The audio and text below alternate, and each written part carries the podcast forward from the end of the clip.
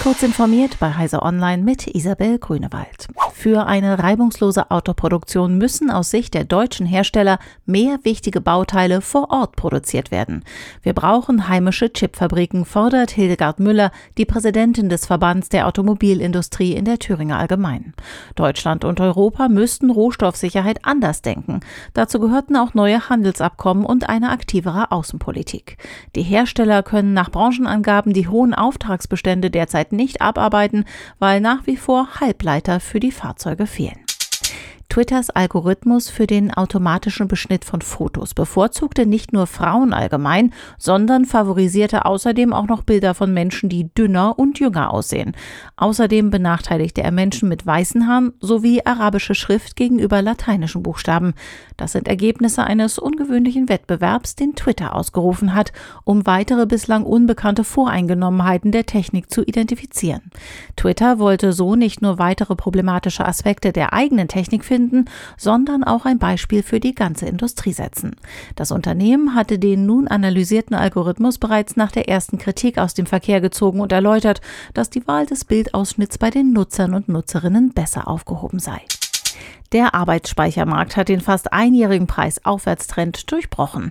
Bis zum Juni 2021 erreichten DDR4 RAM-Kits hierzulande das höchste Preisniveau der vergangenen Jahre.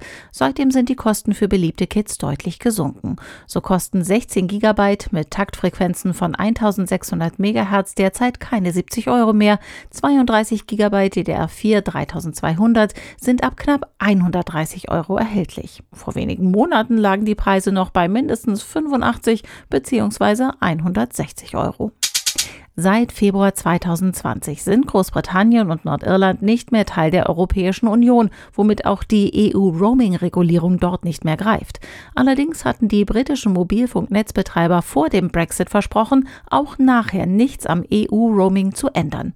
Zwei der vier britischen Netzbetreiber, EE und Vodafone, brechen dieses Versprechen bereits nach weniger als zwei Jahren und erheben ab dem Jahreswechsel Gebühren. Diese und weitere aktuelle Nachrichten finden Sie ausführlich auf heise.de. Werbung. Für alle Mac-User könnte das nächste Tool sehr hilfreich sein. Clean My Mac X von MacPaw, die ideale Entrümpelungs-App für den Mac. Clean My Mac enthält 49 Werkzeuge, um unsichtbaren Computermüll zu finden und zu löschen. Zusätzlich hilft es, den Mac zu tunen, damit er mit maximaler Geschwindigkeit läuft. Sie können tonnenweise Speicherplatz freigeben, sodass Ihr Mac nie wieder in Speicherprobleme gerät. Außerdem bekämpft Clean My Mac Mac-spezifische Malware und Adware und schützt Ihren Computer.